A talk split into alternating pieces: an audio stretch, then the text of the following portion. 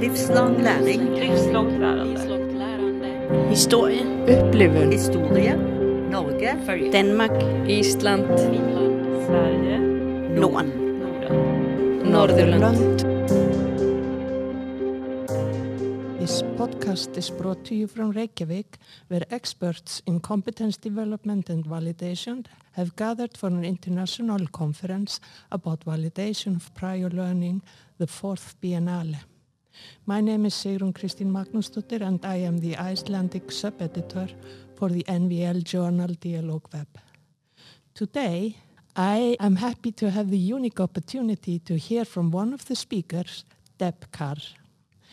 She has a focus on research, but she is also designer, policy developer and evaluator of skills recognition systems and programs within the Australian United Arab Emirates and Thailand, TVET sector. She is currently consolidating lessons learned to compile UNESCO Institute for Lifelong Learning global guidelines on RVA for migrants and refugees. I wish you welcome, Deb, and thank you so much for taking the time to sit with me and tell our listeners about this interesting project. Mm, it's a pleasure. To start, I would like to ask you about Deb Carr. What is your background and perhaps a little on how your interest in validation and policy making in relation to that has developed? Mm. I guess my passion is there because I know it makes a difference. I didn't finish school. Dad said, um, take this job. I had a, an office girl job when I was 15. Take this job. Um, you'll only, you know, get married and and um, and and not use any further education. So take this job, which I did. Um, and so I didn't finish school. Um, I started working at 15, and 30 years later, um, in the Australian qualification framework, you're able to enter um, using work experience. So I entered a master's program. I didn't have an undergraduate, and it was a, uh, a master's in global education. And I was able to focus on RPL as my master's research. And I presented on Thailand today, I guess. Um, my connection with them started there because um, they I, I, found them in my in my master's research, and um, popped over to Thailand to just have a, a chat with them and and um, understand how they how they do it. So yeah, my passion is because I know it makes a difference, and now I'm an international consultant, and enabling other um, national systems to be able to give those opportunities. And it's not just to vulnerable groups; it's those people that have missed out or dropped out. Or uh, the world of work is changing so fast they have to go back to study and they actually can't afford to leave work to do so. There's so many cohorts that can benefit from RPL. That's great. Um, would you like to share with our listeners what the project on developing guidelines for the RVA of learning experiences for migrants and refugees is about? Yeah, yep. It's um, we know there are hundreds of millions of migrants um, moving about, and we know that we think about our own country, we think about the taxi drivers, um, we think about the underemployed, where many people in their workplace have skills beyond uh, that are not being used in their work. And that's disempowering, de- demoralising for anybody. Migrants have to navigate that in so much more tricky environments. The language, the new uh, way of living, financing, moving about, having a license, all that. Um, additionally, nation states have looked at uh, um, ILO and, and Cedefop have said the same. Nation states are becoming increasingly interested in um, RPL for migrants because it's a um, an, a, a, way that we can in skills match and utilise the skills that we have in our country. It is costly. It is costly. Welfare is costly. Um, and it is costly when people, I guess from a purely economic point of view, they're paying less tax if they've got um, very low level jobs. So if they're in jobs that are commensurate of their skills, they're paying more tax. So economically it makes sense. Socially it makes sense.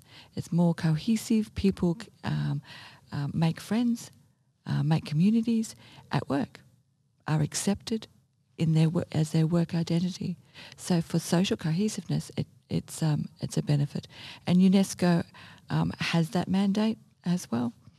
Um, so these guidelines uh, um, reach into policy, reach into systems, reach into practice, as in how does RPL practice change for migrants and, and refugee cohorts? And there are distinct differences. And then there's the outreach and the pre and the post support. That looks different for migrants and refugees. So there is a gap in uh, in the globe for for learning in this area, and um, so we're developing the guidelines. We're we we have pub tested them here at the at the conference. Um, it was great to be able to talk to people and not have to convince people of the benefit of RPL. I'm surrounded by RPL nerds. It's wonderful. I'm really enjoying it. The next step is we we turn it into a global course um, and free for people. Um, and we're integrated a, a self-assessment where nations can have a look at where they are on the continuum in the readiness for being able to effectively use their RPL systems for the for the benefits of um, um, bringing in migrants and refugees and, and also um, helping skilled migrants in their transition back to their place of origin as well and refugees. That's great. Very interesting. Um, how did your involvement in this project come about or start? Mm, through Ruud Duvekot. So he, um, we were, both our research was being utilised for the ILO MOOC on um, RPL. And as part of that, we were moderating the session. And so we were all in a virtual space, many experts. Um, and my master's was around candidate experience. What is the candidate experience of RPL? So I have a very learner, human-centered approach and consideration for processes and systems is all around what what is best for the individual. And I must I must have talked to that when I was in the session and um, and Ruud's ears popped up and said she needs to be involved in this project. And so I was approached by UNESCO um, and that's how my involvement became um, uh, uh, yeah started. So the the, the passion Mm. led you into the project. That's great. I can hear it, and I, I'm sure our listeners also sense the passion and the will to promote and get this project ongoing. Um, but I'm interested, what impact on societies can the initiative have for migrants and refugees as a marginalized, pol- population? Um, focusing on the individual, I think I touched on it before. Um, Ruud uses the word acculturalization. Um, I use the word social cohesiveness at, at policy level. It's the benefits in this particular, yeah. For the individuals, work is closely associated with a person's identity. Should it be thus? I don't I don't know. but it is in many of our cultures. When we meet someone we say, Oh, what do you do?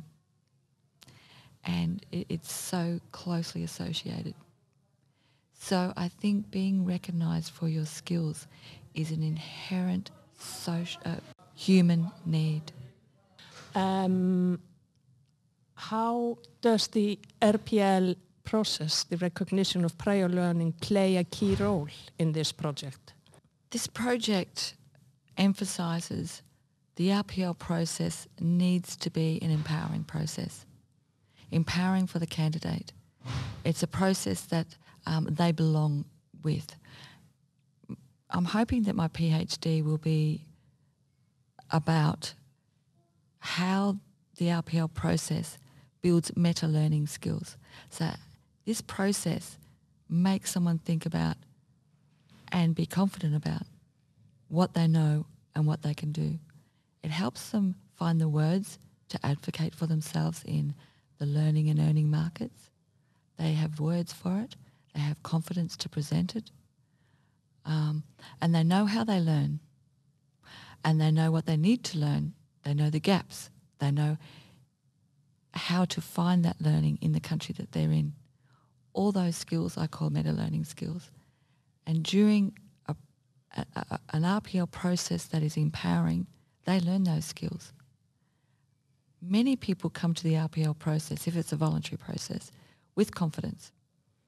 They come to the process and they're, and they're kind of putting themselves out there. Oh, this is what I know. This is what I can do. Can you recognise this? And so quickly, because they've put themselves out there, they're vulnerable.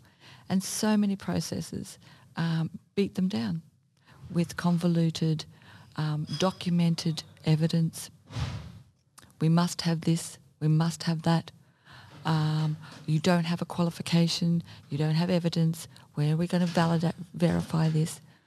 Um, the process can be uh, disempowering or empowering, and this is where we're making these guidelines to um, to have explicit consideration of that. Yeah, we've heard this morning about our former mayor in, in Iceland, in Reykjavik, how, how this uh, process of validation was very positive for him and, and made the part, big part of his, his life more understanding and, and, and a better person. Mm. Um, what would be the optimal outcome of the project or be the dream scenario? Mm. Like I said, being here is so nice. I'm surrounded by RPL nerds. But the wider community, the ministries, the nation builders, they don't, it's not part of their um, dialogue. It's not part of their focus. The dream outcome is that nations start to see that there are ways that people become skilled not only through formal education and that we need to embed this in our national policies with systems, enabling systems that do not dance around the fringe of um, um, adult learning, for instance. We don't pigeonhole RPL just for certain cohorts. That's, for me, would be the dream ideal outcome that it is another pathway as readily acceptable as other educational pathways. I share that dream and I hope it will come through. Mm. I've you. got a dream. Thank you so much, Deb. It has been very inspiring to talk to you. Thanks also to our listeners for staying with us. Remember to follow NVL on social media, Twitter, Facebook and LinkedIn to get the latest news from the Nordics. Thank you very much for having me. Livslång läring. Livslångt lärande. Historie. Upplevelser. Historie. Norge. Följ. Danmark. Island. Finland. Sverige. Norden. Norden. Nordirland.